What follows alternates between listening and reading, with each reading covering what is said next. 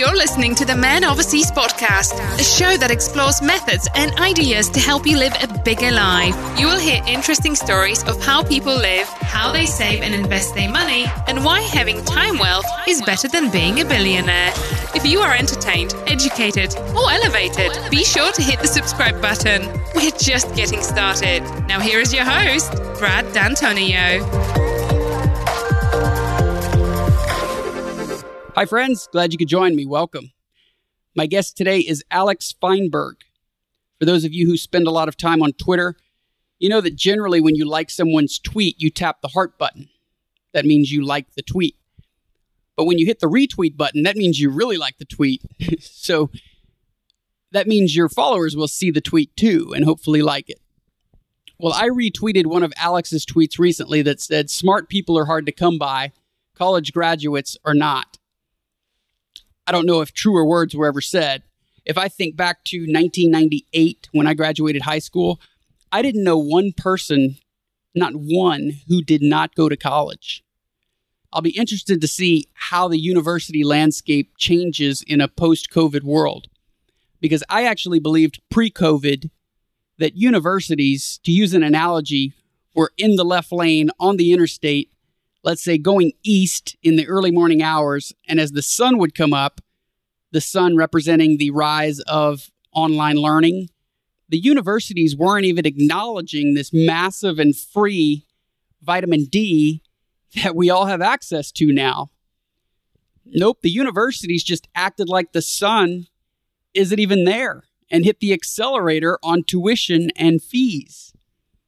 But there's been a corresponding drop in the value of formalized education as online learning becomes ubiquitous. And that gap is becoming wider every day the more and more people realize just how much can be learned on YouTube and other learning platforms.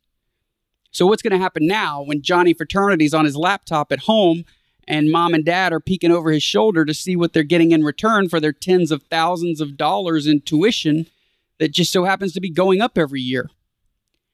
I've noticed a few, let's call them institutions of higher learning, offering a 10% discount now that many, if not all, of their classes are being offered online.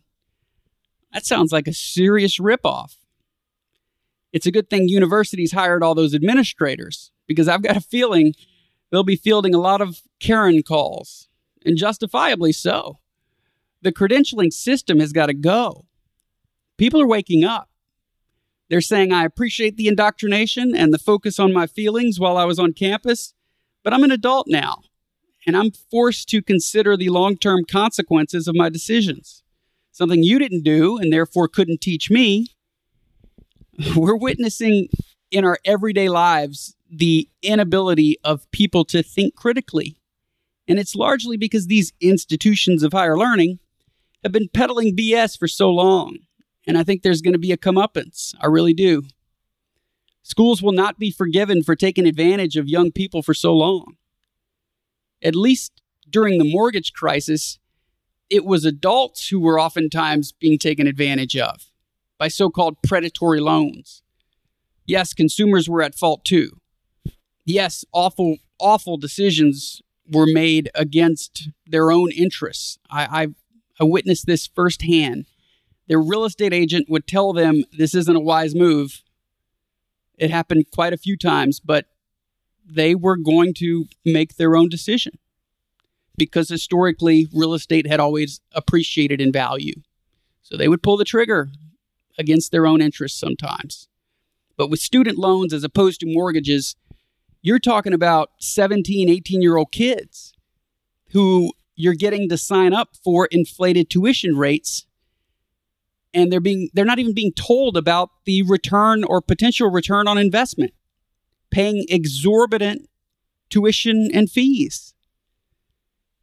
I know because i work with young people who've never even heard of roi much less considered it as one of the most important factors influencing their decision to take on piles of crushing debt student debt is out of control universities would do well to wise up before they implode. At least maybe put your sunglasses on, huh? Universities? Let's go. Make an adjustment. Get over in the right lane because the sun will continue to rise and it's going to get a lot brighter. And hopefully, will get a lot brighter as a result. You're going to need to ease off the gas a little bit, universities. It's, it's going to take more than a 10% discount to keep the best and brightest showing up. My guest attended Vanderbilt University, which, along with Duke and Rice, would make any list of top universities in the South. He went there on a baseball scholarship, said he was recruited before they were any good. But while he played there for quite a while, they were the number one ranked team in the country. So he tells a few stories from his baseball playing days and what it was like playing in front of five to 10,000 fans regularly. He says LSU had the biggest crowd University of Arkansas had the loudest. From there, we transition into a discussion about Alex's time working at Google. I found this fascinating. He was there when James Damore was fired for writing about Google's ideological echo chamber, also known as the Google memo. Alex said he sent him a note when the memo was leaked internally, and he said to him, You're a fan of Jordan Peterson, aren't you? And Damore sent him back a winky face. He also talks about showing up to work the day after Donald Trump was elected in November 2016. He said the office was like a morgue, and they were encouraged to pretty much scrap work that day and talk about their feelings. This is such a great conversation with as sharp a guest as we've had on this show. And I feel like I'm going to spoil some of the fun if I tell you too much, but I want to give you a preview. Do you remember when I talked about Plato on a previous episode? Well, Alex reminds me of the Plato quote, which says, he who is only an athlete is too crude, too vulgar, too much a savage. He who is a scholar only is too soft, too effeminate. The ideal citizen is the scholar athlete, the man of thought and the man of action. If you're on Twitter, I highly recommend following Alex. His handle is at sustain gluttony. All right, let's get to it. Please enjoy my conversation with Mr. Alex Feinberg. Alex, so glad to have you here, man. Welcome. Thanks, Brad. Really excited to be here. So I know you played college baseball, right? Absolutely. Vanderbilt Commodores. Vanderbilt, that's in Tennessee? That's right, Nashville, Tennessee. Part of the SEC. So they were terrible when I was in school, but then got really good after I graduated.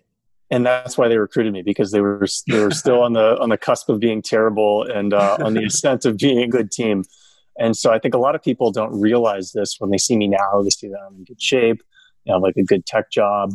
You know, they know I played professionally too. And a lot of people don't differentiate between minor leagues and major leagues. I tell people I played in the minor leagues. They remember I played in the major leagues, which did not happen.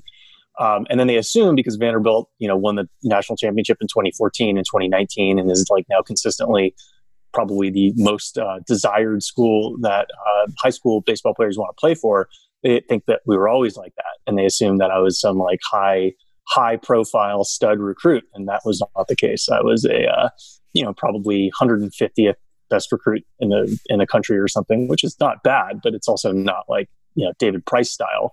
When i got recruited the fall of 2003 was sort of on the cusp of when they started to get good. So 2004 was when they made the first super regional um, 2007, we won our first SEC uh, tournament in, in, many, many years, as well as regular season, and spent 17 years as the number one team. But that was certainly not what I expected when I uh, accepted my my scholarship offer to Vanderbilt University in the fall of 2003. But I got it, and it was great. that is awesome. How did they get good? Because usually LSU, for example, gets, from what I understand, they get their entire baseball budget from one concession of one football game. So all the concessions from one football game is their budget for the entire year for the baseball program. How does Vanderbilt turn things around? Was it a coach?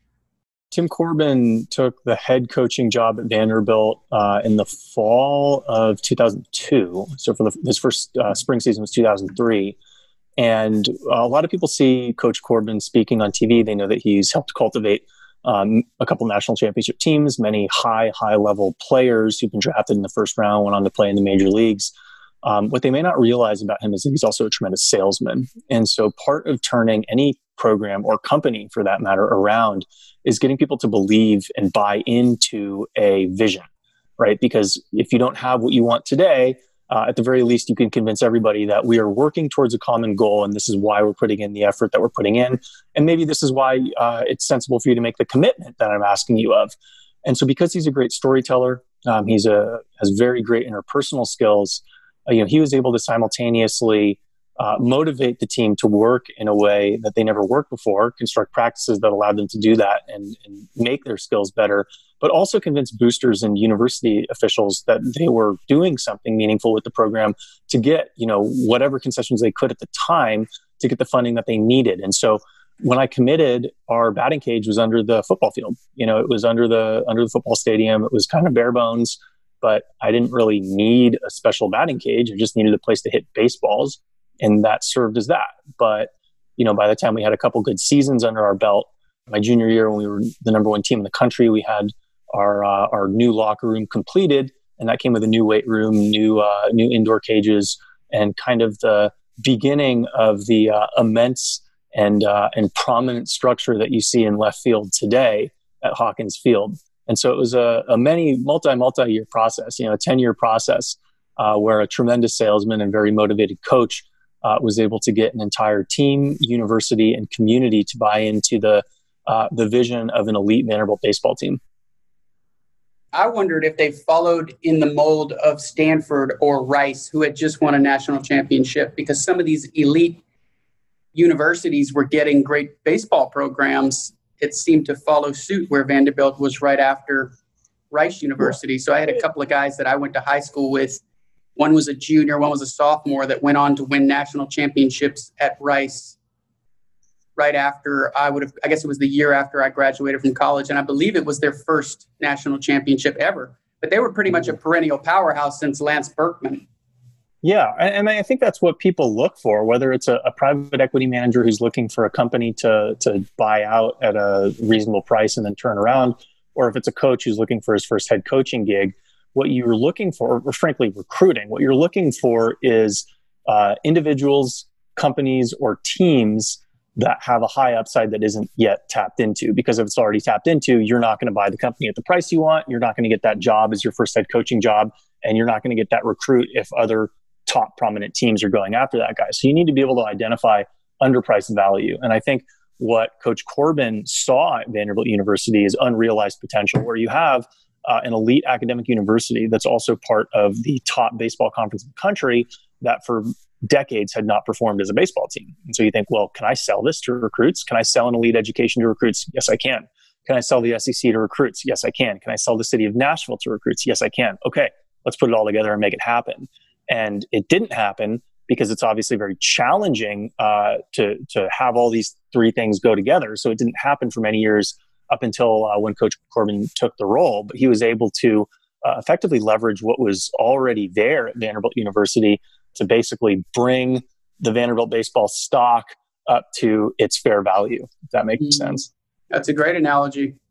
When I was a junior, I remember talking to a university in San Antonio. It was called Trinity University. I think they're D2 or D3. Mm-hmm. And they looked at my grades and said, Well, you couldn't get in here, but we could refer you to Northeast University. I guess he had a relationship there or something up in what he called God's country. I think it's in Massachusetts somewhere. And he said, and your grades wouldn't be good enough there either, but they could probably get you in on a leadership scholarship. Is there okay. any sort of finagling that happens at Vanderbilt to try to get better athletes to the school that maybe don't have the the grades that your non-athlete might have? Yeah, I mean, if you look at the high school transcript of admitted athletes, they're typically not the same as the transcript of uh, admitted regular students. And the argument that I think is actually quite sensible is, you know, universities want to want to recruit people who have high potential, right? And grades in an academic setting is just one vehicle through which you can express potential. Sports are actually another equally valuable vehicle that you can express potential in.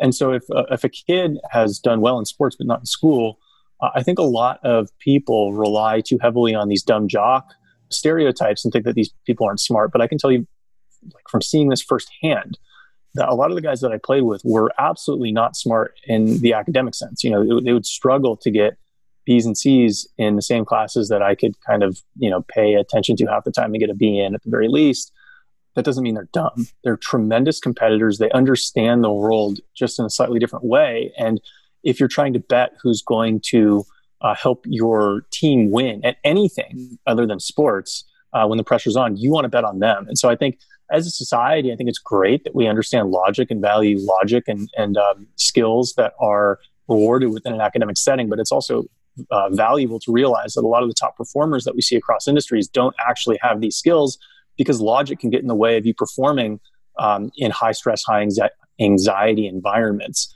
And so if I hadn't seen, you know, guys like David Price, Mike Minor, Ryan Flaherty, who, you know, probably between the three of them may have averaged like below a thousand on an SAT. I'm not sure, but I'm just, I, I, I know one of their SAT scores and I know, you know, uh, how much time the others would, would spend with various tutors. These are not dumb people. They just did not get great grades because the the school system did not reward their way of thinking through topics the way a sports field would. And people who got better grades in school with equal talent to these folks were not better baseball players than them. They were not just dumb jocks. It was just that their intelligence wasn't properly recognized in an academic setting. And so we would get guys like that. And and we did a good job of keeping them eligible. And like many of them, most of them graduated. Ryan's graduating this year after playing seven years in the major leagues. And so, you know, that happened for sure. I love hearing that. I joke that I finished in the top 80% of my high school graduating class. So I did okay in the professional world. Do you have a favorite memory from playing college baseball? Favorite memory? I mean, just the relationships that I built with all my teammates. And I think this is one of the things that looking back, you know, I didn't expect college baseball to be as challenging or stressful as it was. I it was a goal of mine in high school to be able to play at a Division One program and be, you know, sort of big man on campus, garner respect as an athlete, play in front of large crowds. Uh, I didn't price in the actual commitment and stress and anxiety of performing in front of five, seven, ten thousand people um, on SEC weekends. And so, actually preparing for this in practice and going through the battles on the field, you know, with 34 guys who, you know, would become your brothers in situations like that. That's the greatest thing you get from it. It's not hitting over 300 for four years, making the NCAA tournament, winning an SEC. I mean, it's great to win an SEC championship, but the fact that you're doing it with your best friends is better. And the fact that 10, 12 years after we've gotten out of school, we're still very close. That's the best part of it. Couldn't agree more. The relationships, the camaraderie. Although I didn't get to play in 10,000 seat stadiums very often, we did play against LSU and Tulane and Alabama, but we didn't get it consistently like you did. Is, is LSU the largest crowd you played in front of? LSU is the largest, Arkansas is the loudest.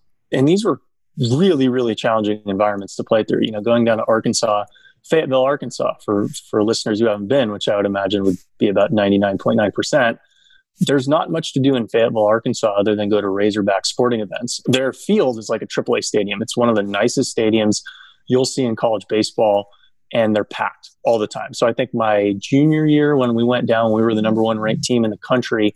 Um, we actually ended up playing Arkansas for the SEC championship in the SEC tournament. But before then, when we were playing in the regular season, you know, I think we drew like 25, 26,000 people total across three games, and they're loud. And, you know, we went into extra innings on Friday night, and they're loud. You know, every out, loud, loud, loud. They're going to ride you if you make a mistake. So you need to be mentally tough when you're competing, um, and it brings you close together, especially when you can bring out some wins with uh, with your boys. I know you played in the Cape. I played in the Jayhawk. Our ace one year was Charlie Isaacson. I think he was their number one at one time. I remember the names of the guys who were drafted in like the first round. yeah. Um, and so, like, when I was there, Nick Schmidt was drafted in the first round coming out of Arkansas. And I didn't even realize it at the time, but uh, I think Dallas Keuchel pitched. I think I hit against Dallas Keuchel at, at, Arkansas, but he was just an Arkansas pitcher. I didn't know that this guy would like win an, a Cy Young award several years later. And then Logan Forsythe, he was on the, the Arkansas team as well that we played against, uh, as well as some guys who who were quite good but never quite made it to the major leagues. It's so interesting when they become great later. I remember the guy who gave up Barry Bonds is either the tying home run to Hank Aaron or the one that took the lead. The guy who gave it up was Clay Hensley.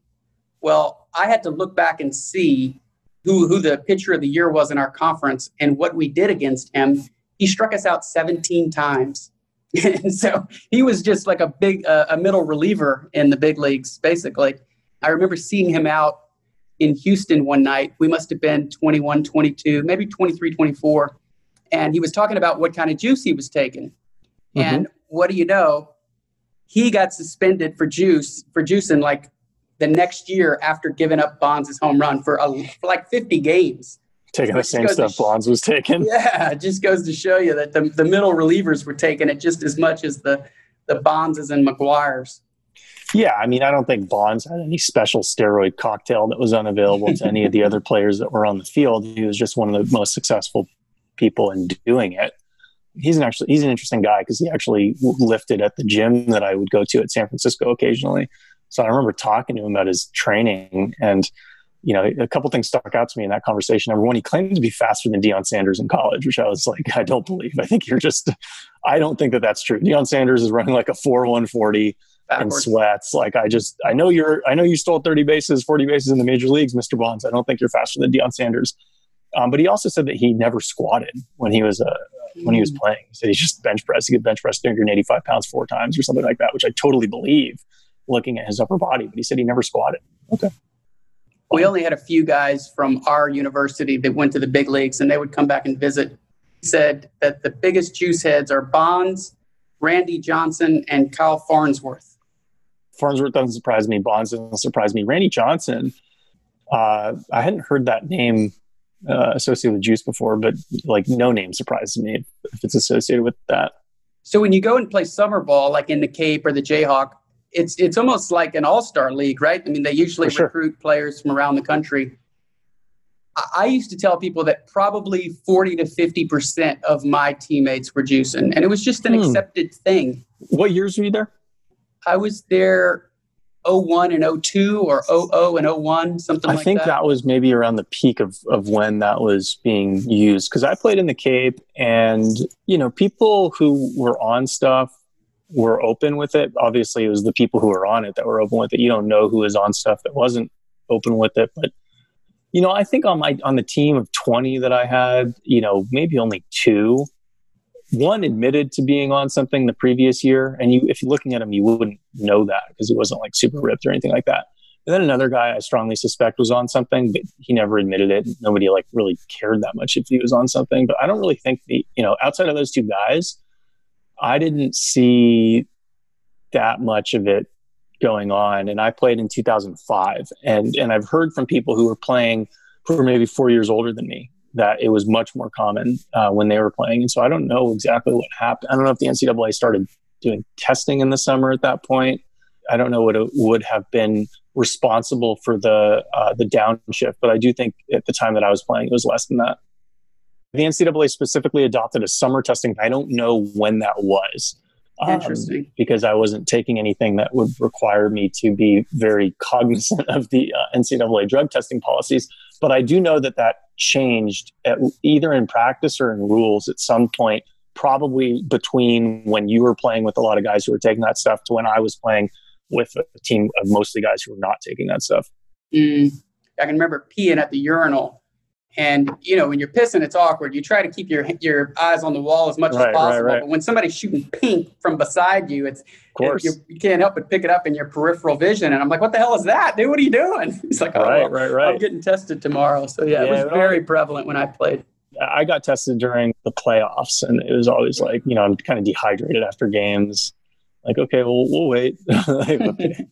I make the team bus wait like an extra 15 minutes before I can pee in the cup. And like, all right, we're good to go. So you were kind of a Mr. Hustle, right? You you weren't the prototypical big league player, but you did get a chance to play in the Rockies organization. Yeah. Do you feel like that that same drive and determination helped you succeed in the real world once you got done with playing ball? Yeah, and, and you know it's interesting because I don't consider myself to be like a hustle person. I just consider myself to be a competitive person who does what he needs to do to win. And if I do what I need to do to win, but I maybe don't have the same starting hand as the next guy, I guess that necessitates that I might have to hustle a little bit harder. But for me, it's just a, an issue of do I want to win? Am I willing to do what I think I need to do to win? Okay, like let's do it. If that requires hustling, do that. And so, you know, if I set out a goal for myself that I firmly believe I can achieve, um, I have pretty high pain tolerance uh, in terms of what I will do to pursue it. And in sports, that pain tolerance was mostly physical. But in the professional world, that pain tolerance is mostly mental. You know, you need to be able to put yourself in situations where you're going to get rejected um, many times, and you need to be able to bounce back from that. And I think to myself, you know, having the experience of having bad baseball games and having to wait 12 hours, 24 hours, or longer, you know, between a bad game and a good game is not an experience that many people have in work settings. And so the the basic level of mental toughness that's required to be a competitive athlete just is not there in most corporate jobs. And I think the fact that I I had that and have that and have those learning experiences, you know, deeply rooted within me allows me to just withstand more pain than the next guy, um, which I think is kind of a superpower in many ways. That is such a good point. Unless you've lived through an 0 for 12 slump and had to go to bed four nights after, you know, yeah. in the interim, going to sleep and trying to right. have a conversation with your girlfriend or your mom, it's it's it's tough. And when you get into the real world, you realize, well, my my coworkers haven't faced the rejection. They haven't struck out in front of 3,000 people and right. had to go back up to the plate. And so, yeah, you get unique experiences and learn how to be a good teammate and be resilient. And yeah, I, I figured that you had success in the real world because of your experience, especially not being the prototype where scouts were like, I could see that guy in a big league uniform. Right. You right, had to right, overcome right. a lot. Yeah, and it also helped me, you know, kind of understand uh, some shortcuts that exist with the real world. Because as a baseball player, where I could see maybe they're less productive on the field, who are getting more exposure, more recognition from scouts, you notice that they have some a few things going for them. They look more graceful in the way they perform their their actions. They're typically taller, you know, maybe like well built, and you realize if you just watch how human interactions go, people who are in good shape and kind of look the part are always almost always going to get preferred especially in situations where there's some degree of murkiness to their evaluation and so as i was entering the, the working world after i got done with my playing career i kind of realized like i'm going to keep training because uh, you have advantages from being in shape. And it's easier for people who are maybe going to hire you to imagine you coming to the job with good work ethic if your body conveys that you actually have the ability to discipline yourself and, and keep yourself on a consistent work schedule. And so you know, I think the the background of being kind of a hustle guy, but also observing uh, the traits that other people may have brought to the field that I didn't, um, allowed me to approach my working career in my 20s and 30s. I think maybe a little bit more efficiently in many ways uh, than the next person. Another great point. I, I saw a quote of yours that said, "When credit is hard to attribute, it tends to go to tall and good-looking people." Biology isn't yeah. going away anytime soon. So, what's your strategy? Yeah, exactly. And especially in sales, right? Especially in large company sales where, you know, it's like a lot of people have a lot of people can claim credit for a lot of things eh, for for team projects that are you know multidimensional right? And so at the end of the day the amount of credit you're going to get is going to be unfair. It's either going to be too much or too little.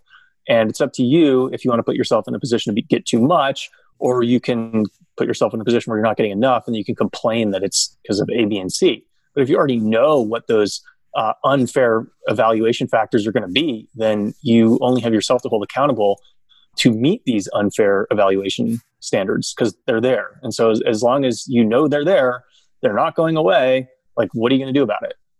The best hitter I ever played with, his name was Jamie Bubela, and he went to high school with me. He was a senior when I was a junior, and he made it to the big leagues with the Mariners.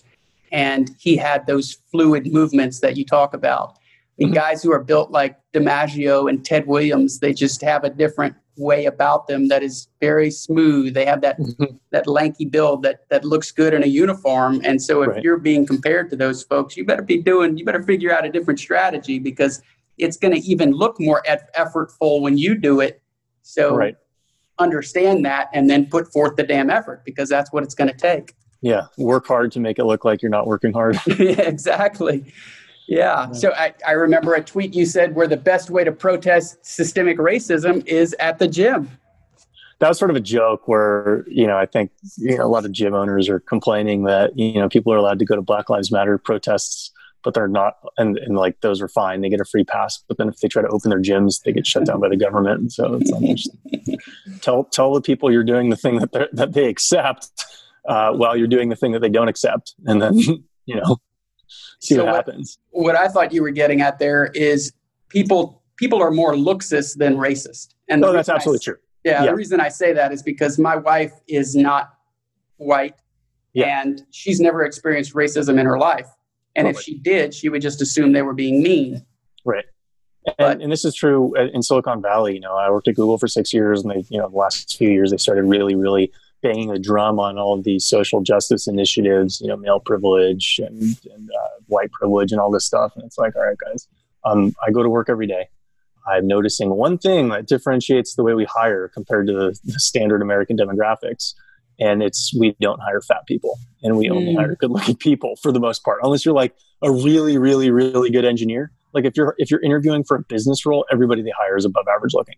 It's like average looks is like a seven out of ten or eight. Like they're not hiring ugly people. They're not hiring obese people.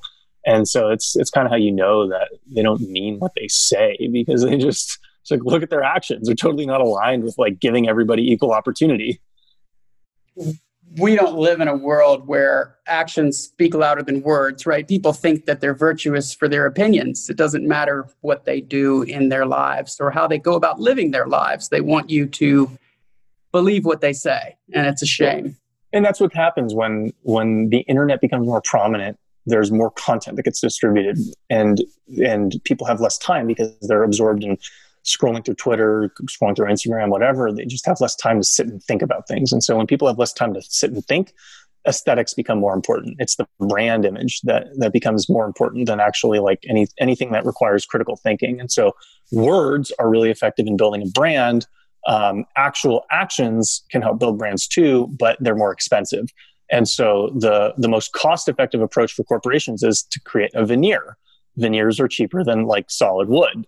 And so you will see that most corporations have, um, you know, in the interest of shareholder value maximization, created solid veneers that were designed by some New York PR team uh, to present themselves to the world in a way that they're not actually. Don't be evil was Google's slogan for a while, wasn't it?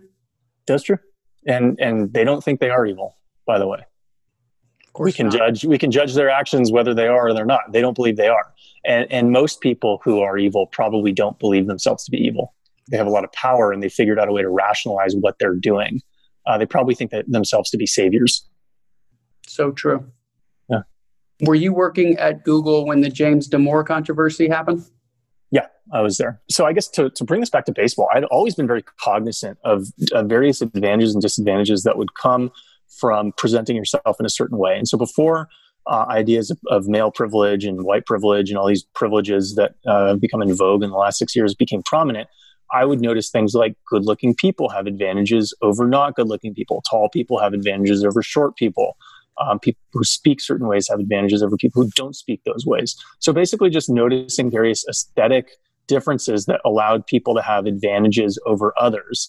And so, you know, once the, these social justice, the social justice ideology became more prominent, you know, I'd had like five years of observation in my pockets saying, like, okay, I mean, that might be true, but like, what about these other six things that you're not considering? And so, you know, I've, I, I think I've been able to see these issues in a little bit more of a 360 degree review than most of the people who are banging the drums most prominently for them and, and I also am a believer in uh, evolutionary psychology. I, I, believe that anytime you have uh, observed differences um, across uh, you know people or groups, there's all there's an advantage. It's it's because it conferred some degree of advantage in an ev- evolutionary state. Otherwise, you probably wouldn't see the differences the way you did. And so you know all this was kind of like in my mind, not exactly crystallized. It was just like thought swirling. And then in early 2017, I, I came across some YouTube videos of a Canadian psychologist who I thought was the smartest person at the time I'd ever heard speak. And so I was spending like 20 hours a week listening to this guy in, in early, middle 2017. And, and the guy ended up being Jordan Peterson. And so, you know, before Jordan Peterson took off and wrote his uh, 12 Rules for Life book that I think became like a worldwide uh, bestseller, and other people are just watching this guy's videos on, on YouTube. And I thought, yeah, a lot of this stuff aligns with things that I've observed in my real world life. And nobody's ever put this as succinctly as this guy has before. And so when um, my colleagues were the ones who found this uh, internal memo before me, and they pinged me like the Sunday before it, it was like it became like a nationally prominent thing. And like, hey, have you read this? I'm like, oh, I don't know. Let me look at this. I'm at like a coffee shop on a Sunday when I first get the memo. I get it, click on it on my phone. It's on an internal Google file that has since been leaked. And then I'm reading it, reading it, reading it. Like, yeah, that's basically what Jordan Peterson says. And uh, I actually pinged him because he was in the company directory. And so you could go on Google Hangouts and ping the guy. I ping James. I'm like, hey, you, follow, you like Jordan Peterson, don't you? And he mm-hmm. writes back like, yeah, like winky face or something like that. And so it was obvious to me that uh, that what he was talking about was was uh, underpinned by what Jordan Peterson was talking about. It was basically a, a recasting of, of various Jordan Peterson observations and interpretations of existing literature. And when I went to work the next day, you know, it seemed like we'd survived a terrorist attack. It, it literally seemed like you know ISIS tried to to drop a missile or something on the Google headquarters because most of the people who worked at the company were not familiar with anything remotely similar to what Jordan Peterson was talking about they, because they'd only been hearing a very filtered, curated side that describes social issues. They're all due to white male oppressors. Like, okay. Um, and so when uh, when this came out, all the people on my team who I got along with really well, so, oh, this is so backwards. This is so ignorant. I can't believe this guy said this. They didn't realize that this dude who wrote this memo has done hundreds of hours more research than any of the people who are criticizing him. And you know that became a big deal. A lot of the people on the at Google are left leaning, and so they had not left leaning people just don't have exposure to scientific or sociological research that contradicts their ideology. And when you do give them exposure to it, very frequently they have like an allergic reaction to it, where a lot of the women on my team were just completely offended by it. But if I sat them down, which I did, and I explained to them why I believed what he wrote to be true, they didn't hate me for it. Like I could have a very reasonable conversation with all of them. You know, my director at the time was worried that I was going to like go nuclear or something like that and like make him look bad. And so he was trying to like calm me down when I was basically saying like we're denying science here. Like there's there's a litany of peer reviewed research that substantiates what this man's saying, and I don't know that it's right or wrong, but I we are ignoring the fact that that exists. And so like shouldn't we talk about that if we're going to have such a strong position stigmatizing what the guy said and I, you know, I ultimately concluded with like all his most offensive statements were based on on data that is in data tables that I can pull from you. I can literally do a Google search and pull the research that was done in the 80s, 90s, and, and thousands that substantiates the statement that women are more neurotic than men because it's based on a research paper that was done by left leaning sociologists uh, across 26 different cultures and 23,000 people that self like they, they self graded themselves in terms of how they worry about various things. And what that noticed is in 22 out of 26 cultures, there was a, uh, a, a moderate or greater difference in trait neuroticism between men and women. And the only cultures where that didn't exist were cultures that were not considered to be exactly female friendly. You have um, uh, Zimbabwe, Black South Africa, South Korea, and Japan were the four out of the 26 cultures that didn't have any any, any meaningful difference in uh, in trait neuroticism between men and women. And so, like they they didn't realize that that this wasn't just conjecture coming from some sexist dude. Like, and and so they, their response wasn't even like situated to understand that that yeah, there actually is like a lot of publicly funded research that contradicts the, the point, the stance that we're taking. And so, you know, that was sort of like is like, wow, we're entering the twilight zone here where this guy is saying stuff that's actually substantiated by research. Is what, what he's saying is being completely misinterpreted by the press, intentionally misinterpreted by, uh, by Google executives, in my view, and nobody's going to say anything about it. And we're going to continue to say that white males have privilege, even though they can apparently make statements that are well substantiated by uh, you know existing research and somehow that's not okay and they're they're supposed to shut up and not say things that are very very understandable or un- easy to attribute to existing research. This is not just conjecture. This is like yeah maybe there is something to all these studies that have been been made over the last 30 years. I think a lot of people have been enlightened by jordan peterson. It's no surprise that he's called a racist intolerant misogynist, xenophobic, bigoted. It, it's to be expected. But you're right. Uh, Jonathan Haidt has has talked about studies. He's the author of The Coddling of the American Mind and The Righteous Here's the Mind. other person.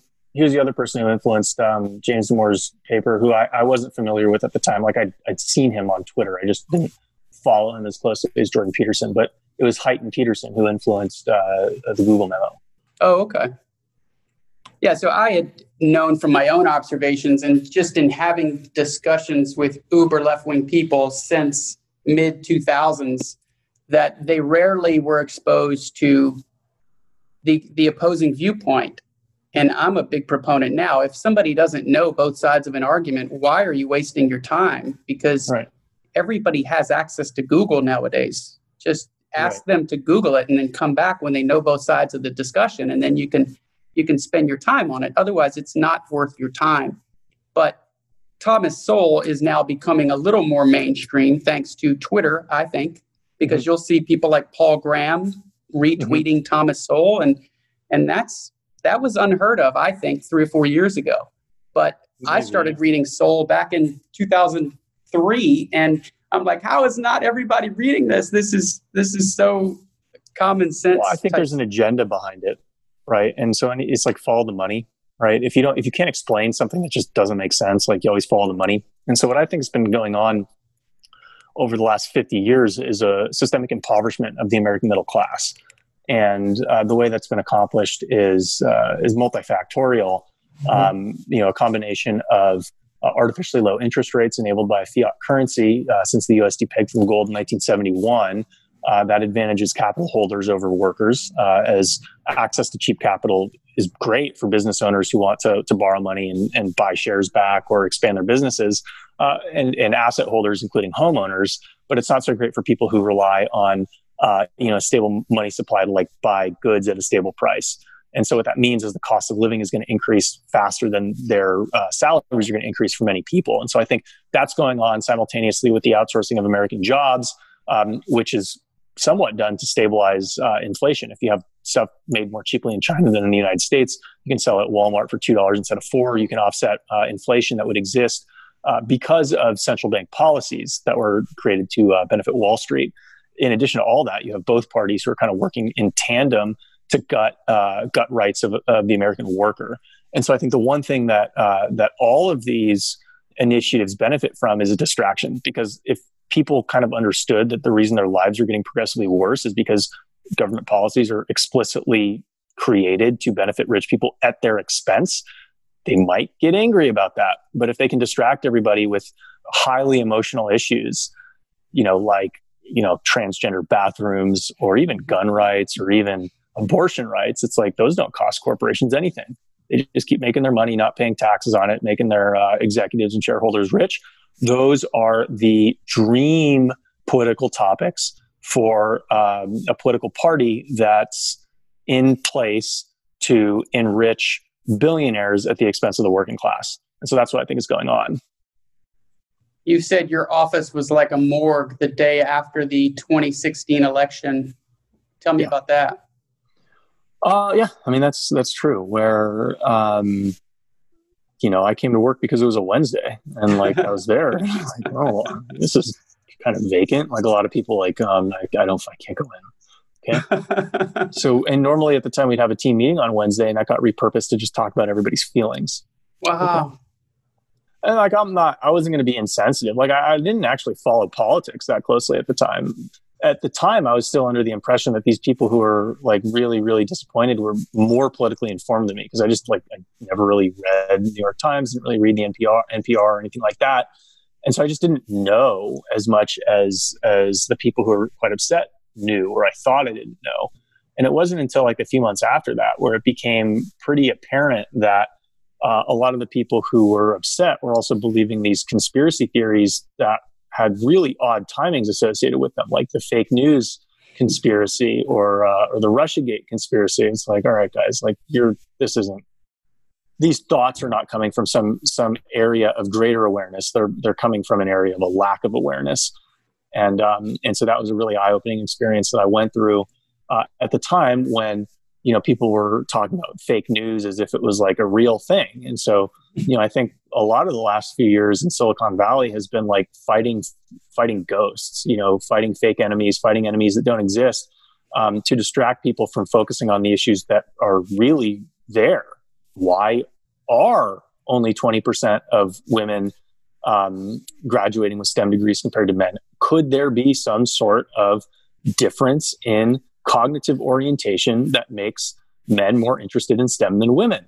Right? Is there is there an explanation other than systemic sexism that can possibly explain this difference? And if we do think that we're going to benefit from having more women in STEM, uh, can we create programs that still acknowledge that uh, there's a very good chance that a lot of the cognitive differences that we observe uh, cross culturally between men and women are uh, biologically based, right? And that's that's kind of like a third rail that a lot of these uh, equity proponents are not willing to grapple with. It's like, well, what are you going to do? You going to change our biology? You're going to commit genocide on everybody who doesn't believe in your your narrative? Like, I don't know. That's the fear. Do you think we're headed towards civil war? I do. Um, and the reason I do is because uh, we have two sides of the country who who are operating on different logic systems, and and both of their leaders understand how to operate within their own logic systems. But when there's areas of disagreement, they can't see when they're wrong.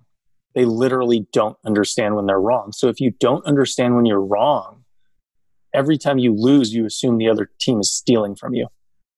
What stops an internal conflict? It's an, it's an acknowledgement that you didn't get what you wanted and it was fair, right? That's how human societies work at scale is people have laws.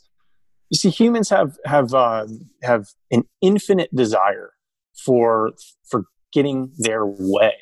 And so the only way that you have societies exist without mass protests left and right is if people cannot get their way and also acknowledge that's kind of the way it is, or, or furthermore, it's probably fair that I didn't get my way. But right now, you have two political parties who've convinced their their constituency that the reason they don't get their way when they don't is because the other other team's stealing from them and created a system that's like structurally unfair. So how do you how do you come how do you step down from that? Uh, unless you have a leader who can who can kind of spread the middle gap and say, all right, this is why this guy, these guys are lying. This is why these guys are lying. And this is what we're going to do. And we're going to bring everybody together. You're just going to see further division because the, the internal political incentives within each political party incentivize further division. The way you rise within uh, each political faction is by encouraging division within society. When the benefits of the game can go to the person who's able to uh, inspire the most raw emotion within their constituency, that's not good. I was interested to hear you talk about fake news because I got into a Twitter battle with someone recently, and I rarely ever do this, but I thought somebody was seeking truth because she had asked, Well, where did the fake news stuff start?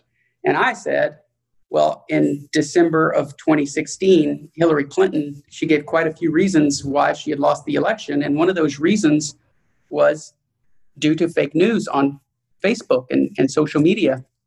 Donald Trump co opted the term and first used it in January of 2017 when he called Jim Acosta fake news. He hadn't yep. used the term fake news until Hillary Clinton blamed her election loss on fake news. And so yep. I shared that thinking that we were on a, a fact finding mission.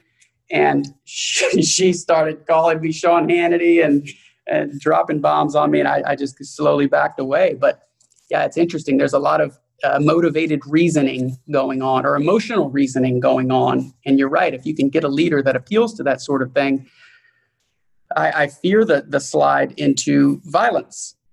It, it's, it's scary. So I actually posted this the other day if you actually look at Google Trends for when fake news started becoming like searched in mass, uh, it was like the Thursday after the election. So it's like, oh yeah, huh? So it must have been hmm. bandied about by the likes of David Plouffe or somebody who's high up in Democratic circles as one of the 19 or 20 reasons that the election was lost on the Democrat side, and and then maybe she made it part of her speech in December because it was a, a BBC article where I had read that and I Googled it because I had remembered it that way and found it. The timing of all of it is just suspicious and it's weird because you know the way I recognize patterns is I notice deviations from existing patterns and so the way red flags pop up in my mind when I'm used to seeing a certain pattern and then I see a deviation from that pattern and I can't explain why. And so, you know, when when they people were covering the 2016 election, talking about Russia, talking about fake news, it's like if these things were real, the timing of it wouldn't have been the way it was. Like if Russia was trying to hack the DNC's emails or something like that, like usually your first attempt isn't massively successful. Usually, if you're trying to do something, you you try about a hundred times. It's like look at the United States' attempt to, to kill Fidel Castro. If you look at bi- biographies of him, it's like the U.S. tried to kill Castro like hundreds of times and was unsuccessful. So usually, when you have a foreign operation that's uh, that's targeting uh, even somewhat sophisticated enemy, you have a trail of failed attempts that can be documented. And so when the first attempt is successful and attributable to a foreign enemy, you're like, hmm, I don't know if I believe that. And you know, and then the same thing's true with fake news. It's like if it was an issue, you probably would have brought it up before you lost.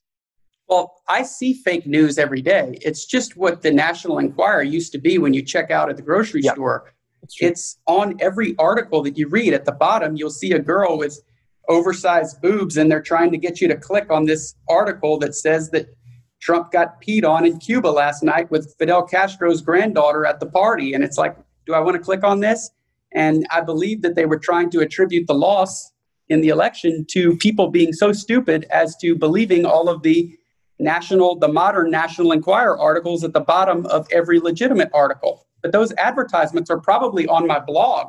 I apologize if they're there, but I'm not promoting fake news. That's just what it's what Google gives you. The other thing that isn't considered is, you know, they say, well, fake news is so dangerous. You had a, a shooter who went to Comet Pizza after the, you know, there was a Pizzagate and the media, number one, I don't know how to interpret all of this Pizzagate stuff, but I do know that it was really odd that all these code words and certainly code words were being used in John Podesta's emails talking about pizzas, hot dogs, all this weird stuff. And it's like, look, I don't know that that's related to, to pedophilic behavior, but I don't not know it is. And I would like a thorough investigation of that rather than say, oh, it's just fake. Like, no, it's not fake. Something sketchy is going on there. I don't know what it is exactly. And so, like, an honest media would actually do a little bit of digging and to like figure out what that is. Secondarily, the, the question that I would pose is okay, so fake news is enabling this uh, this Comet pizza shooter to go in and, and create havoc, what about the New York Times' role enabling the Iraq War? Right? Because the Iraq War was started on fake news. And so, like, the Vietnam War was started on fake news. So, like, is it only fake news when it goes against the the desires of an intelligence agency? Maybe. Maybe when it goes towards the desires of an intelligence agency, that's just news. I think it's been weaponized for to be what you oppose. There's no doubt about it. But yeah. you're right. Everything you say is true. Yeah. I think the media started to go awry when they had an opportunity to be on the networks when our first black president was elected you you knew that you would be on television for the next 3000 years if you got to be a part of that.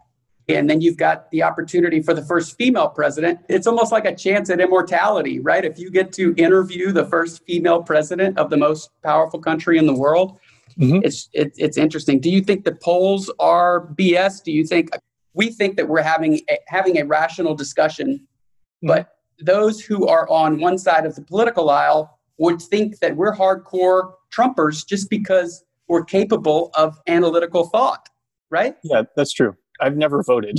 I've, I've never registered to vote. Like I just don't.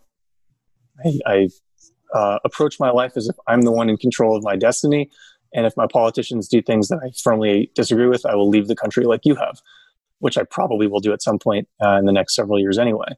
And so it's the question is when do I flee the when do I flee the ship entirely?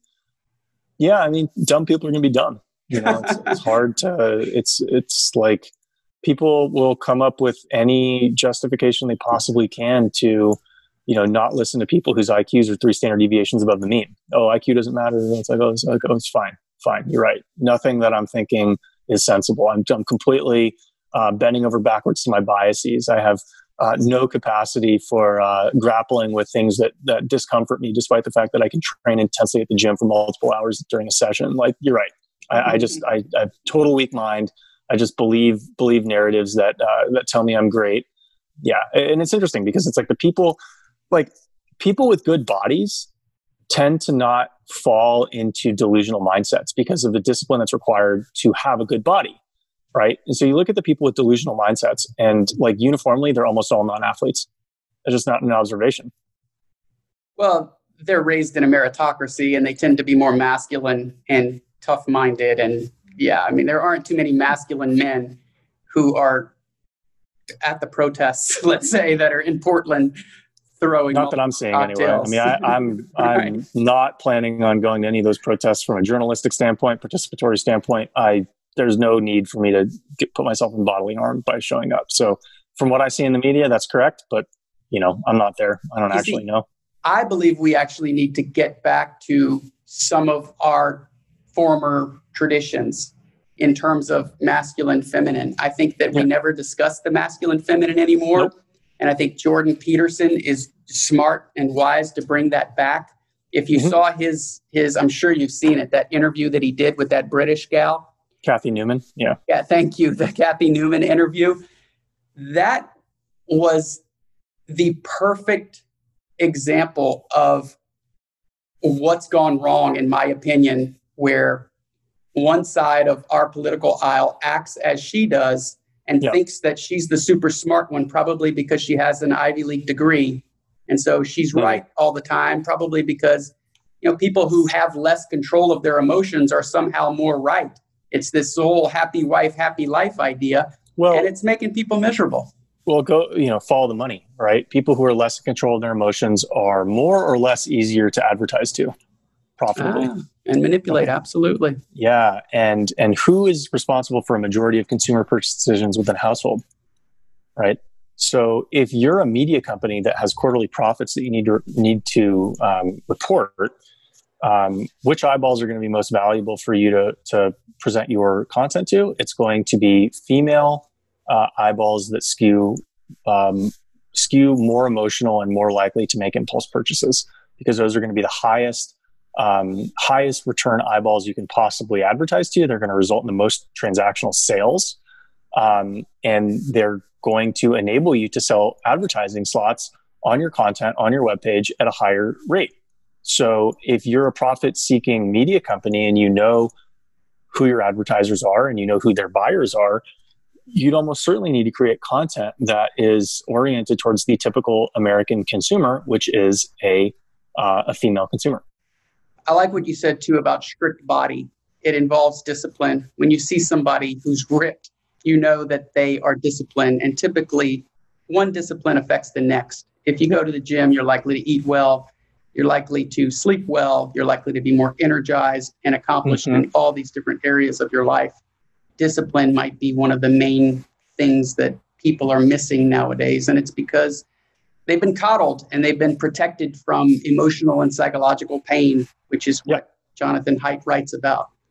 I'm curious, do you think people are lying to pollsters now? And if so, do you think that as we get closer to the November election, that the media will suddenly maybe release information that would hurt Biden's campaign?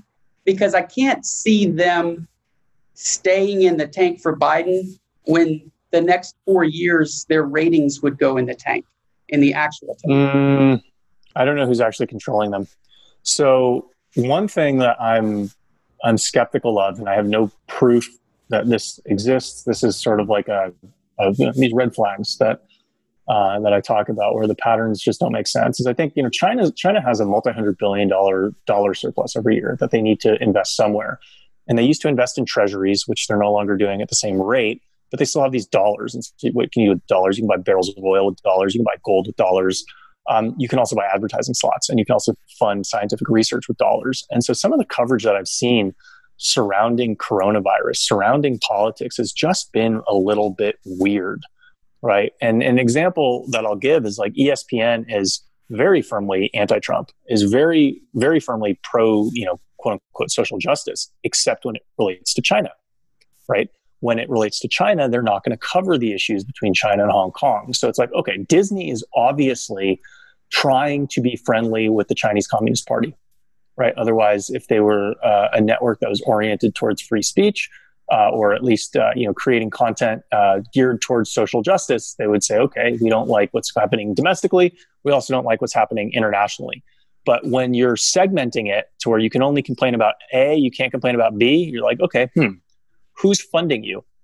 And you know, in tandem, you know, I did a, an interview with World Health Organization representative a couple months ago, and you know, she's very, very careful. She's very uh, the anti-Trump, very careful about what she said about China and I'm like, hmm, that's really interesting. Like you're based in the United States, you're uh, you're critical of Trump, which is fine. You critical criticize anybody you want, but in tandem, you're very careful about uh, criticizing a foreign country.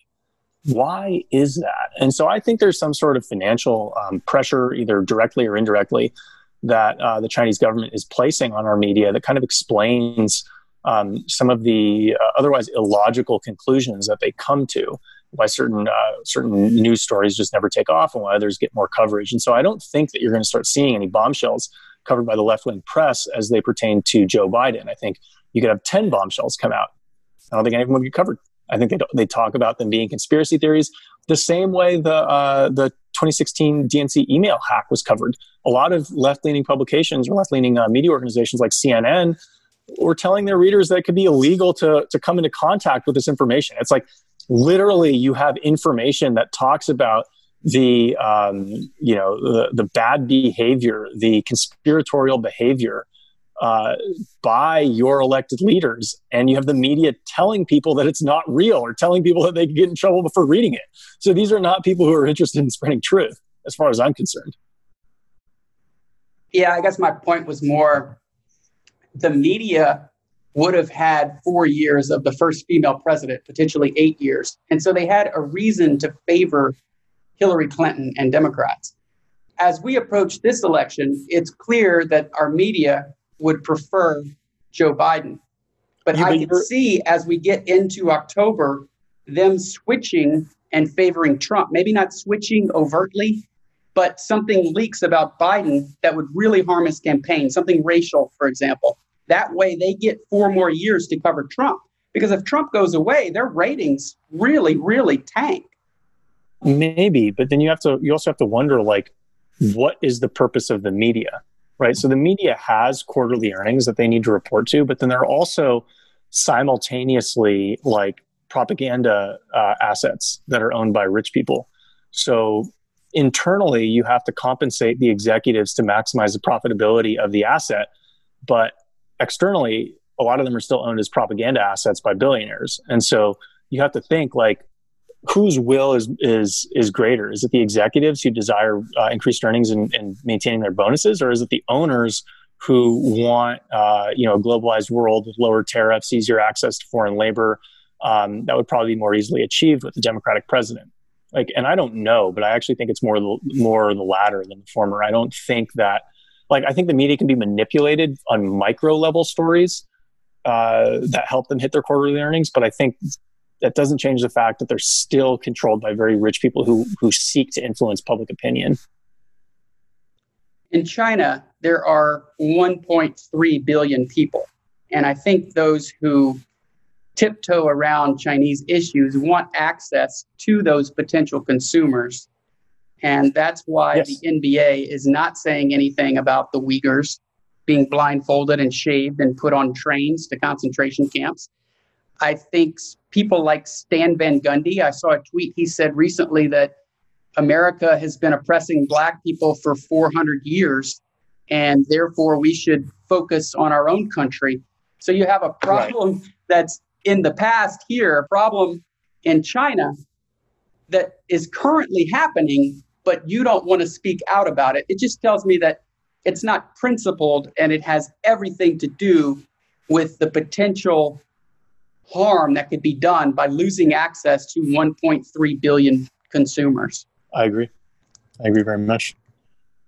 Let's talk about eating right and being lean because I, I do see what you look like and uh, it's pretty impressive. How old are you? 34. 34. Okay. So when I was 34, I probably had a little bit less body fat percentage, but I did hit 40 recently and well, we'll see what happens. Is it now routine for you not to eat processed food and sugar? Yeah, I, you don't, don't have to discipline yourself or anything. No, um, and I do eat like some processed food, but not. It's by default. My all my meals are cooked by me. You know, basically since 2014, I I didn't realize how lean I could get. I thought I was in good shape when I was fat, apparently in, in retrospective pictures. But at the time, I thought I was actually in decent shape because I was training all the time. I was running 20 miles a week. I was lifting weights five days a week. Um, and in my mind, I was still an ex athlete trying to get the benefits of, of having an athletic build in the corporate world. Um, but I noticed a couple things. I noticed if I increased the intensity but lowered the, uh, lessened the duration of my training, uh, I noticed a significant drop in body fat, which I didn't think was supposed to happen in the old calories in, calories out framework because I was burning fewer calories at the time. Um, the second thing I started doing around 2014 was uh, limiting my carbs and, and, swapping out my ingredients to, to favor quote unquote healthier ingredients, more natural ingredients um, in my food. And so basically, with the same effort that I applied to be fat in 2014, I applied every year. I just got more efficient with that effort that I was applying to where I, my body fat dropped like 8%. I went from being like, you know, a little bit chubby to like having abs that I didn't even think were possible to have, um, especially earlier this year. And so I thought that attaining the physique that I attained would, would require, you know, levels of effort that I was unwilling to give. But it, it just so happened that as I got more efficient with how I ate and how I trained, I actually found it easier. I, am not working out as hard, and it's it's not as mentally taxing as it was in my early, in my mid twenties.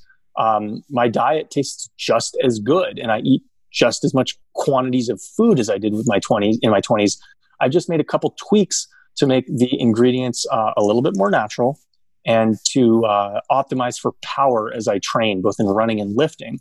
And so, what I wanted to do once I discovered how easy it was for me to make fitness progress a couple years ago is I wanted to share my findings with other people because so many people struggle with with fat loss, with diet, with getting the results that they want in the gym.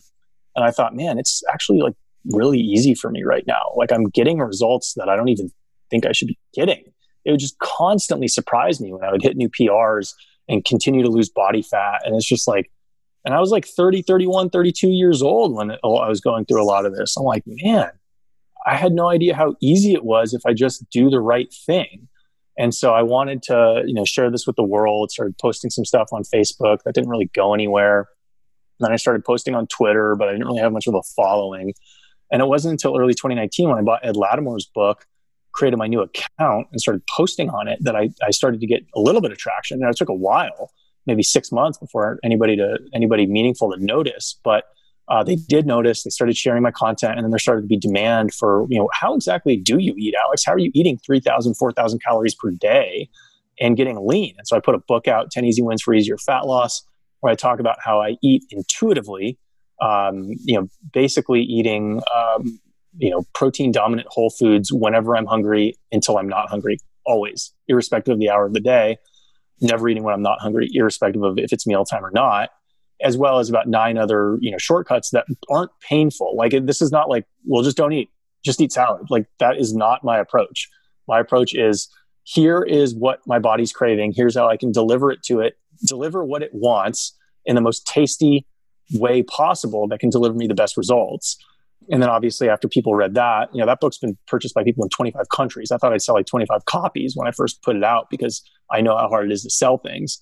But uh, you know, it's it's sold a lot more than that, and uh, sold across 25 countries. And a lot of people were saying, well, you know, what about your recipes? I'm always seeing your your pictures. How do we get your recipes? So I put a recipe book out uh, in January that's continued to do well. Uh, massively simple recipes for very busy people because a lot of people don't realize when they're seeing my posts, whether it's on Twitter or on Instagram, that all my stuff for the most part takes like 20 minutes to cook. It's not super hard. Like I have a full time job. So I'm not trying to create like super intricate dishes that have like multiple steps and various very complex ingredients. Everything I want to do is simple. And so I basically have brain dumped what uh, what it is I believe from a, a eating and cooking standpoint um, to a couple ebooks that I put out. And um, very soon I'm going to be putting out a video course that ties it all together, both how I eat, how I cook, and how I train um, that I hope can give some people uh, some ideas as to uh, how they can more efficiently approach fitness in their life. When did you leave Google? Where do you live now? Give me a little bit of your background. Yeah, so I left Google in uh, March 2018 was the last paycheck that I got from them. I've actually been working at a cryptocurrency exchange called OKCoin since June of 2018. I'm still there. So I've been there for over two years. And so a lot of the stuff that I'm doing um, requires that I balance a regular working schedule. And so like regular people, you know, I have limitations for what I can do and what I can't do as well. And everything that I'm doing from a training, from an eating, from a cooking standpoint needs to be time efficient. And so a lot of the stuff that you'll see in training manuals or in cooking manuals or in uh, diet frameworks is like it's stricter than we can actually be given our travel schedules, given our work schedules. And so I kind of show people like this is what I do when I'm traveling to make sure that I'm minimizing the damage that I'm putting um, on my body. This is how I spend money to make sure that I'm, I'm maximizing the sleep that I'm getting so I can recover better. This is how uh, how I think about eating uh, in a situation where I may be overeaten for the last couple of days. And so it just covers like real world hacks that uh, that I use and have used successfully to lean out without having to go through the process that normal people think they need to go through to lean out. Do you think you have an advantage being a former athlete? Because I know people ask me all the time, when did you start working out? And I'm like, I, have never stopped. And I think yeah. that makes it a lot easier for guys like you and me. Have you ever really stopped? Uh, no, I haven't. And uh, and so I think it definitely helps being a former athlete. I think the more power your body can produce, the easier it is to to have success on high calorie plans. That being said, uh, I was a former athlete when I was fat in 2014, 2013. So it's like my genetics are worse now as a 34 year old male than they were as a 27 year old male. So yeah, I have the wind at my back from a, a genetic standpoint in in in as much as I'm able to produce powerful movements that that can raise my metabolism um, you know better than the next guy at the same time i wasn't doing that at 27 and you, and you can all see from my profile what i looked like at the time so like i'm not superman i still need to do things right in order to get the good results that i want i had pd mangan on the show recently are you familiar yes. yeah so he talked about how in hunter gatherer days they only got about six to six and a half hours sleep and he oh. opposes much of what Matthew Walker talks about in his book, Why We Sleep. I feel fine on six, six and a half hours. So I don't I don't get more than that. But okay. what, what's what's PD's uh well, he just thinks that not everybody needs seven to eight hours and he lives on about what you do. Yeah. I mean sometimes I'll get seven, seven and a half, maybe sometimes I'll get eight, but I'm usually around six. It's good fun. You married? Not at the moment, no. haven't been. What's haven't that? Been, no, no, I'm just kidding. I'm not. Uh. I haven't been. Don't plan to be in the near term, but you know, hopefully at some point that'll happen. I stayed a bachelor until I was almost 40. Yeah, you know, I feel like you know, dating opportunities are widening, career opportunities are widening. I don't feel like I'm like getting older. In many ways, I feel like I'm getting younger. So I, you know, I've been in my mind, I've been 27 for quite some time. So I, I feel like I have a, a, longer biological timeline than the next person to kind of choose that and settle down. So when you look at the charts, men are most attractive to women at about age 36 on average. That is Oh, I thought it was like 33, age. 34. Yeah, yeah. It's interesting to see those OK OkCupid results. You might be looking at the same ones I did where it's like, you know, women. And, yeah, it's like 33, 34 for men, but it's like, yeah, it's like basically whatever the woman's age is plus five, that it kind of settles around 33, 34. And like for every age of man, it's like 23 year old woman. yeah, that's right. Yep. I've seen I've seen where you talk about training your palate. For someone who wanted to train their palate, where would you tell them to start? Uh, so rather than withdrawing foods that you want to eat less of, what uh, what I did was I added foods that would make the nut taste as as prominently. And so instead of eating less sugar, I, I actually just uh, ate the same amount of sugar and adjusted the uh, the like composition of my snacks. And so instead of eating a bag of M&Ms by itself, I ate a bag of M&Ms mixed with nuts. And I would slowly increase the amount of nuts I would mix with the M&Ms to cut the sugary taste so that over a 3-month period of time, I just stopped craving the sugar as much as I originally had. And so I wasn't going through any sugar withdrawals. I needed the calories for my training. And by the end of that process, like I still eat sugar every once in a while. You know, I'll eat like a couple cannolis a year, you know, probably maybe I'll eat like a half gallon of ice cream over the course of a year or something like that. Like if I want it, I have it. I just don't eat it that much because I just don't crave it anymore. That sounds like James Clear's plan where you substitute in some things for things slowly over time. Yeah. that's kind of how I do it. It's like, you know, playing sports required that I understood human psychology, understood kind of the concepts of boiling frogs. And I kind of thought, okay, how can I boil my own frog? How can I maximize the enjoyment that I get out of certain things? And I kind of realized like sugar consumption doesn't make people happy, right? So when you increase the amount of sugar you eat, you're not happier. You just have to eat more sugar. And so I kind of figured like I get the same amount of dietary enjoyment as the guy who eats a lot of sugar. I just don't eat that much because I can savor and value what little sugar I do put in my body. So I, I literally get no extra benefit from putting more in. It just it increases the threshold that I need to satisfy on a daily basis when I eat more. So I might as well just not eat it. Do you drink at all? Sometimes. Um, I found that like it doesn't really help with my sleep, and so I think switching from alcohol to like more uh, edible cannabis is something that I had a lot of success with. It's been one of the best decisions of my life to switch from you know a, an alcohol to a edible cannabis based sedative. I think, which is kind of what I need to settle myself down at the end of my days. And um, you know, I've been doing that for about five years. And is that CBD or is it? No, no, no, THC. I mean, there is some CBD in it, but it's a THC based. And which state do you live in? Um, I've been living in California for uh, for many months. Um, and then obviously, you know, going into the red states presents a little bit more challenges. We'll figure it out. I saw where you posted a good chart about the average number of drinks that different segments of the population drink, and that most of the consumption is done by the top decile, right? The, yeah. the top 10% consume yep. like 73 drinks a week. Yeah, it's a lot. yeah, it's like yeah. over 10 drinks per person and that the bottom 30% don't drink at all. And so, as far as alcohol, sugar, different types of con- consumption that Americas are Americans are partaking in, it's it's those people are addicted, and that's yeah. how consumer society is thriving. Yeah, vice industries require addicts to to su- subsist. Like these are not about selling healthy amounts to healthy people. It's like your customers. That's just PR, right? Exactly. Exactly. So I like to do questions about personal finance. Are you comfortable sharing a little bit about your personal finances? Sure. Are you are you familiar with the fire community? Uh, I wasn't familiar with the acronym uh, before, but I am familiar with like financial concepts that could lead people to uh, you know economic independence. So I thought following you on Twitter that you were one of those people. So you're oh, okay. fooling some of us. Maybe. Well, I mean, if you guys think I'm part of the community, do I need a do I need a visa? Do I need a green card to be part of it? Maybe well, I'm part of it. at least have to have the card in your wallet. Yeah. Okay. What was your savings rate roughly when you were working in high tech? Yeah, my first year I probably saved about twenty percent plus maxing out my 401k. So I don't know, anywhere from twenty to 50, 20 to forty to fifty percent. Like enough that every month I had more money than the previous month but not so much where I was like penny pinching on the things that I would buy. And are you strictly an entrepreneur now? You don't have a consistent W two? No, I, I, I, still have a, a W two with my my main job at the cryptocurrency exchange. It's good to supplement that with some of the income that I can make off of Twitter, uh, sharing my diet framework and recipes with with the folks who are interested.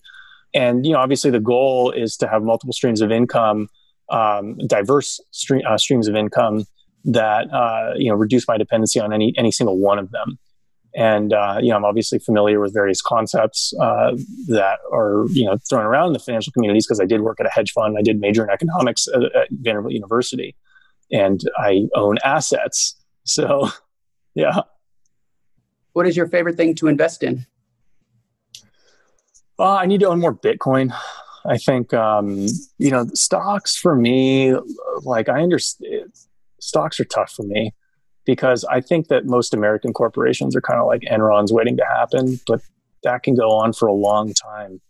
And so it's hard for me to to say like like I think that our entire economy and our, our entire political system is oriented towards propping up these like you know supernova type companies that could easily be Enron if they were if if their finances were uh, you know deeply investigated. And so i'm kind of conflicted as to think like okay at some point this ship is going to sink versus the entire system is constructed to keep this ship afloat. Um, so i've been underweight stocks to be honest over the last decade where, where they've rallied a lot. I fortunately held on to some of the google stock that was granted me when i was there. But you know, my portfolio performance over the last ten years it hasn't been anything impressive. It's it's probably it's done worse than the S and P because I didn't trust the S and P in 2010, which is why I came to Silicon Valley in the first place because I thought that the the dollar was going to get blown up, but I didn't know that we were just going to go up into the right for 10 years. That we're going to take a fat dip and then start start increasing. And so I need to own less dollars. I, I, own I have a large cash position now relative to what my my forecasted outlook is. I think the dollar is going to continue to, to decrease in value, and so I'd like to take on more debt. I don't own a house right now. I'd like to um, maybe buy one uh, with leverage to uh, to hedge out some inflation risk that I see coming. Uh, you can get a mortgage for less than three percent on a thirty year right now. It's it's yeah. the lowest it's ever been. Where would you buy if you could? I don't know. You know, uh, Zach Holm was trying to get me to move to Indiana, and I think you know, if, uh, especially if I if if I'm continually able to make money from the internet, working wherever I want, there's no reason for me to live in one place year round. And so I really like Indianapolis training at Iron Valley Barbell in the summer. It's possible I could like stay there in the summer and buy the houses are cheap there compared to California. Possible I could buy a house there and then hang out somewhere else, maybe San Diego, maybe Austin or something like that in the winter, which would kind of give me the the most sun with people that I want to hang out with in the United States. And then obviously, you know, if I if I think that this ship needs to be fled, then I, you know I look to South America. I learned Spanish playing minor league baseball. I get along really well with uh, Latin American folks uh, those whom I met. And so I think I, I do pretty well down south. What percentage of your net worth is in Bitcoin, roughly? Across all crypto assets, maybe like seven or eight.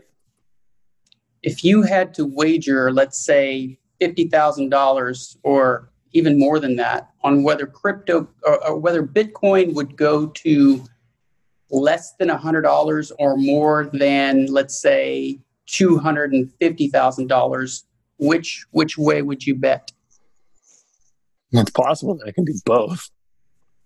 I think both are equally plausible because 250,000 is a hyperinflationary scenario, which is easily plausible. And then $100 is if there's a crash in the Bitcoin network, which is we know from from developers uncovering bugs and fixing them, it is, it is possible that the network can be attacked. And so I actually think those are those are really good examples of, of polar extremes that I think could easily happen. Now, what, what that means is what I believe is that the asset class has an equal chance of increasing by 25x in value as it does losing 99% of its value. And so what that means is I should own a portion of my own portfolio that positions me well to capitalize on that if it goes, does go 25x, but also not so much that I'm totally screwed if it goes down 99%. Does it bother you that Bitcoin holders constantly hype it up on Twitter with the understanding that it's being hyped with the hope that someone will a- acquire it at a higher price? It doesn't bother me. I actually think that that's an intentional um, plan by some of the larger market participants, and I have no like on the ground knowledge suggesting that this is the case. But I do think that the markets are being um, kind of trained to view Bitcoin as an alternative asset class, and so if uh, if there's news that's coming up that makes uh, makes markets bullish on gold, I do think that there's buyers kind of coming into the Bitcoin markets to making sure that it correlates um, with gold movements in certain areas, so that people can start can more easily imagine it as uh, as a digital gold. And so, you know, I think the the market's still in its early days. There's still like some sketchy stuff I'm sure is happening around the world with it. You know, does what happened on Twitter bother me so much? Not not so much. No.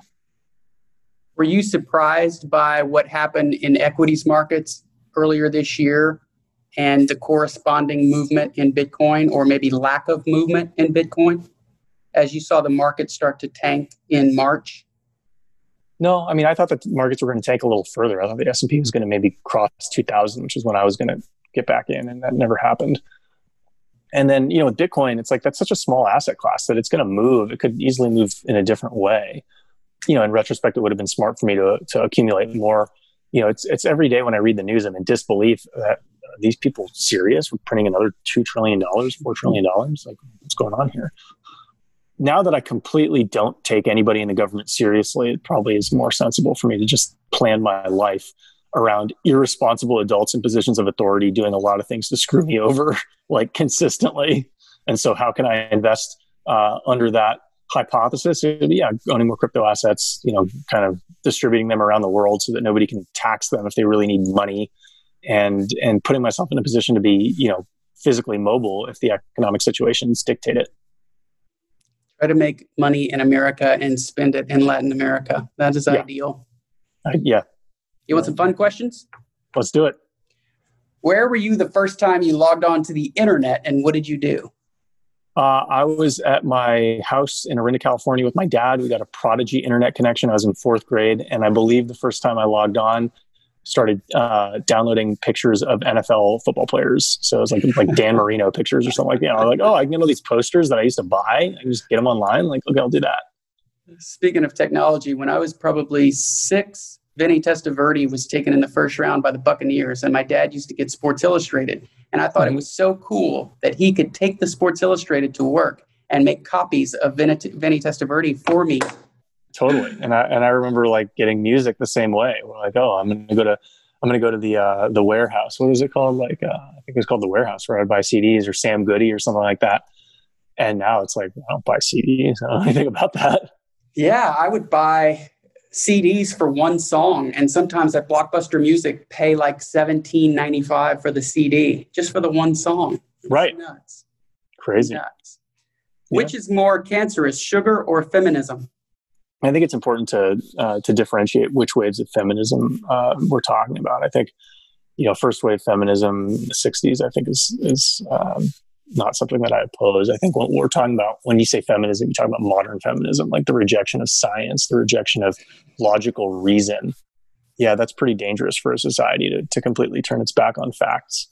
Um, you know, I, these are two two separate buckets. I I don't I don't think that they're I don't think that they're comparable, but I do think that would we be as a society be better off with people consuming less sugar and and having a more uh, fact based uh, understanding of why disparities exist within the world? Yeah, I do, certainly do. But you know, I don't. I'm not a trillionaire. I don't have the ability to enact that change all by myself. You remind me a lot of myself in that you're hyper rational. Try to be. Yeah. Has that harmed you in romantic relationships at all? Uh, harmed. It, it's a step away from harming me. It's like I, I know how to deal with it. I know how it it makes it it makes some relationships with women more challenging because um, the thing that I'm working through right now is I look at rationality not as a, a guiding post to to affirmatively make decisions uh, by, but it is a way to. I don't look at rationality as as something that is always the best to use to affirmatively make decisions, but I do realize that uh, irrationality is something that that can produce lazy thinking and fraudulent uh, outcomes. And so, the challenge that I will always have um, in relationships with uh, you know less hyper rational people is uh, it's harder for me to to draw the line between kind of an intuition based uh, view of the world and fraud. And so, what that kind of requires me to do is surround myself with successful people because the only way I can accept an irrational approach is if it's done by someone who's had documented success with similar irrational approaches. Because to me, that that is actually rational. If you have, it just means that your rationality is actually ahead of rationality. But if you haven't had uh, continued successful success with an approach that I view as irrational, then I just think you're full of shit and you're you're that's just fraud. Um, so that's sort of like kind of how I structure my own personal relationships. But yeah, you know, it's a, it, it's a thing. It, it's not wrong for bringing that up. It's tough to witness the conflation of thinking and feeling. You even hear it in people's language. Well, I just feel like, and you can tell that they haven't thought it through. And my fear is that that is getting worse. Well, and it is because it's easier, right? And so the thing is, it's like some people have tremendous intuitions, most people don't, right? so all of these, all of these, oh, listen to yourself, listen, you know, it's like mm, that's what the people in jail did. They listened to their own intuition. So it's like you need to have a good intuition if you're going to listen to your intuition. Like I'm not going to tell people to eat intuitively when intuitive eating just tells them to eat donuts all the time. You need to have a good intuition. And if you have a good intuition, then you need to listen to it. But if you don't, you also need to understand that it's not good and shouldn't be listened to. And so the most successful people in the world are going to tend to have good intuitions. That's how they became successful. And so the advice that they're going to give other people is actually the advice that they took themselves, which is kind of not applicable to the average person. Um, I do think that you know to have a, a positive and constructive worldview, you need to combine intuition and logic. And what I've done for myself is as I get older, I actually use more intuition than logic, but I still use logic to like sanity check myself. And I think you, you need to have a hybridized approach if you want to optimize your success. Is that based on experience that you're able to use more intuition in your decision making? Yeah. Because it's like pattern recognition. Like I'm not I'm not taking scientific double blind studies on the patterns that I observe. I just see it. Yeah, that's about right. I don't have time to like do a, a methodolo- methodologically sound case study on this. I just have a feeling that it's right. You know, but the, at the same time, I'm very math oriented. And so if, if I'm trying to understand what's happening around me in a political situation or social situation, I just go look at like FBI data tables and it tells me what, what I think I need to know. So yeah, I mean, I think not not very many people are able to hybridize that approach, but I think that's something that um, I've I've been fortunate enough to have like decent enough exposure to both uh, both ways of approaching it that I find value in each. Is there a country you visited that you'd most like to go back to? Well, I mean, most of the countries I've visit, visited recently, Thailand, Hong Kong. I don't think I want to go back to Hong Kong anytime soon. Colombia might be cool. When this COVID passes, I think I'm going to spend a lot more time in South America. Uh, Uruguay is a country that I haven't been to, but I'd be interested in visiting because they love beef. uh, and it seems to be like politically stable and they speak Spanish, which I do too. So I've been. You're right. It's right there next to Argentina, which has great beef. Yeah.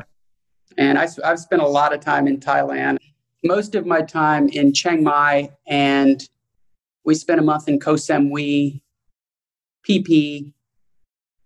I've been to Krabi, of course, Bangkok. Which is your favorite area, or do you have a favorite island? I've spent more time in Koh Samui than any others. Now that's just because the people I was going with were in Koh Samui. Mm. I'd like to go to Chiang Mai. It seems pretty cool. Maybe next time I, I go, I'll go to Chiang Mai it is something like that. But yeah, it's getting a little bit overrun with digital nomads. Coffee shops are always packed, but yeah. it's a great little town. Check it out. point, is, check it out. There's an island off the coast of Koh Samui that we visited that that we liked even more. I think it was Koh Tao. I don't know. A lot of times there's little islands off of big islands, and Koh Samui would be considered a, a bigger island. And so you go to sure. these little islands that they don't. Some of them they don't allow me- mechanized vehicles, and you realize, wow, I should have been spending all my time here on this little island. It's better. Oh, for sure. if somebody dropped a million dollars in your lap tomorrow, what would you do with it? Probably just buy real estate in areas that I want to live for part of the part of my year. Yeah, maybe I'd focus on um, what I'm doing on the fitness side full time because it really is my passion. Uh, I, I, would it would be great if I could uh, share some of the shortcuts that I've learned with my own training and, uh, my own frameworks with other people and as many people as as can benefit from them. Um, and if i think you know what's the easiest way i can impact the world i think initially it's probably that right? We, we live in a society of very physically sick probably mentally sick individuals. And you know i've found a, a combination of approaches that have allowed me to you know get results that most people think are not possible. A lot of people think i'm on steroids. A lot of people think like you know like the, Which is the highest compliment you, you, could be paid, right? right? Every two weeks, it's like, "Are you on steroids?" Like, seriously, just tell me. I'm like, uh, "No, I'm not." And so it's like I want to share these things with people, and so I'd love to to have a vehicle that would allow me to do that. And certainly, if somebody deposited a million dollars in my bank account, that would make it a little bit easier. You talked about mental health, so I've seen where these woke folks around the country, something like forty percent self-report a mental health issue. That doesn't surprise me. That's that's that actually seems a little bit high, but it doesn't surprise me that they over-index on that at all. What percentage chance do you think Donald Trump has of being reelected? Fifty, because I thought going into the 2016 election, I thought he was, I thought about 35 to 40 was his chance, or the rest of the media was giving him 20, and I can I'm going to correct from my mistake where you know the media is he's down in polls as far as I'm aware. I don't really follow that that news that closely, but uh, because I was correct in going against the media in, in 2016, but not fully, I'll bump it up a little bit. I'll say 50 percent. I like to do this deal where I ask guests if someone is overrated or underrated. Let's do it. Mike Cernovich. I think he's incorrectly rated. I follow him. He follows me. Um, I think he puts out really interesting content, really good. Uh, he gets stigmatized by people who don't like him. It doesn't seem like he's. I, I haven't read a criticism of him that isn't emotionally motivated. Mm. Uh, if there is one, I'm happy to read it. But all the criticisms of him just seem like they're of like schoolyard kids who are just jealous that he gets attention. So that doesn't really count as a substantive criticism as far as I'm concerned. And he did good work with the uh, the Epstein case, and so you know, incorrectly rated would probably be the the the grade I would give it. Good commentary. What about Elon Musk? Well, he's not overrated by the people who follow him. I think the people who criticize him say he's kind of a con artist. If you can see the world with greater degrees of complexity than the next guy, people might think you're a, a con artist. Um, and so I think he's, I think he's probably fairly fairly weight, uh, rated right now. Perhaps underrated. You know, people are still criticizing him for like smoking weed with Joe Rogan and tweeting the things he tweets. It's like they don't realize that when you're on a different level than other people intellectually, you don't have to follow the same rules. And if you want to, if you want to not follow those rules, get on his level intellectually, and you don't have to follow them. Put yourself in a financial position to tell the truth. If you have your shit together and you're physically strong, you basically have a halo effect. That's yeah. something you've said. Yeah. Uh, if you're going to have contradictory opinions or at least inflammatory opinions, it helps to be in good shape. And, uh, you know, I, I believe in certain conspiracy theories. I believe in a lot of non mainstream things. And it would be a lot harder for me to, to talk about this if I wasn't like if I didn't look like I was physically healthy, people would think I was weird. People still think I'm weird, but they would think I was a lot more weird uh, if I wasn't physically healthy. And so I think being in good shape enables me to have opinions that other people uh, aren't able to get away with. And the same thing could be said for the intellectually gifted. They have probably put themselves in a financial situation like Joe Rogan, like Elon Musk, where you're basically incancelable, uncancelable, right? That'd be ideal. Yeah, I don't know if anybody's truly uncancelable, uncancelable, but that would be it's ideal. not easy to say. Yeah. yeah. Dave Portnoy, overrated or underrated? Underrated. I think he's very smart. Very, very smart guy. Like he doesn't come off as arrogant, but he obviously like understands that he's really smart, and he's able to get people to like him. And that's one thing that really smart people sometimes struggle with. Smart, success he's very smart. He's very successful, and he's likable. That's a, that's a, a unique combination because usually some of those things get in the way of the other things usually unlikable people won't even use the word likable. It doesn't enter their vocabulary. Yeah. lack the awareness to consider whether or not they can be likable. And no, he's very he's, being likable. Yeah, he's very socially smart. He's just a smart guy, obviously. Yeah. yeah. Alex Rodriguez as a commentator. I've actually never listened to him as a commentator. I don't watch baseball as much. I watched him as a player, I'd, I'd heard that he'd been taking steroids a lot longer than normal people had heard he'd been taking steroids. I, you know, I'm sure he knows a lot about baseball, but I don't know about anything about his commentary skills. Well, dude, this conversation was everything that I anticipated it would be. I really Thanks appreciate so you coming on. Thank you so much for having me. Thanks for for reaching out. I I, uh, uh, I really enjoyed to, to speak about that for for folks listening. If you if you want to get in touch, uh, sustain gluttony S U S T A I N G L U T T O N Y on Twitter, sustain gluttony, sustain dot gluttony on Instagram. So it's the same thing, just with a period in between. Um, reach out to me if you have questions. Always happy to chat. Love talking about all of these things. Could talk for hours. Cool. I hope you'll come back sometime. Hope to also. Was he as good as advertised? And I plan to buy his book. I just hit 40 years old, and I know that I could be a little more strict about my diet. I'm not nearly as lean as I was, say, 10 years ago. Lady O does a lot of good cooking around here, and it's hard to pass up. She'll text me at 10, 11 a.m. and ask if I want some chorizo and eggs. And maybe I had planned to fast that day, and she forgot. And this ain't your Aunt Linda's breakfast with standard Eggo waffle and your Jimmy Dean roll of sausage. No, I walk in and she's got a spread of fruit and avocado and sour cream, cheese, English muffin, all to go with the chorizo and eggs. I mean, what would you do? So it's a fight to ensure that the abs don't become flabs. And one thing P.D. Mangan has taught us is that age is no excuse for not being shredded. We can all get lean, regardless of the number of times we've been around the sun. Alex made some fantastic points on this show about rationality and decision making and the need to get outside our ideological bubbles. And I also like how he talked about possibly making an escape. if the United States were to slide into violence and possible civil war. He's got his Spanish ready and he's going to go to Uruguay. I like that. Friends, I thank you for listening. It means the world to me. Please keep the feedback coming. I read every message and every email, and I reply to every single one of them. If you leave a review on Apple Podcasts, I will send you a token of appreciation in the mail. And if you enjoyed this episode with Alex, please copy the link and text it to a friend. To follow my adventures on Instagram and Twitter, I'm at man underscore overseas. Sincerely, thank you, folks.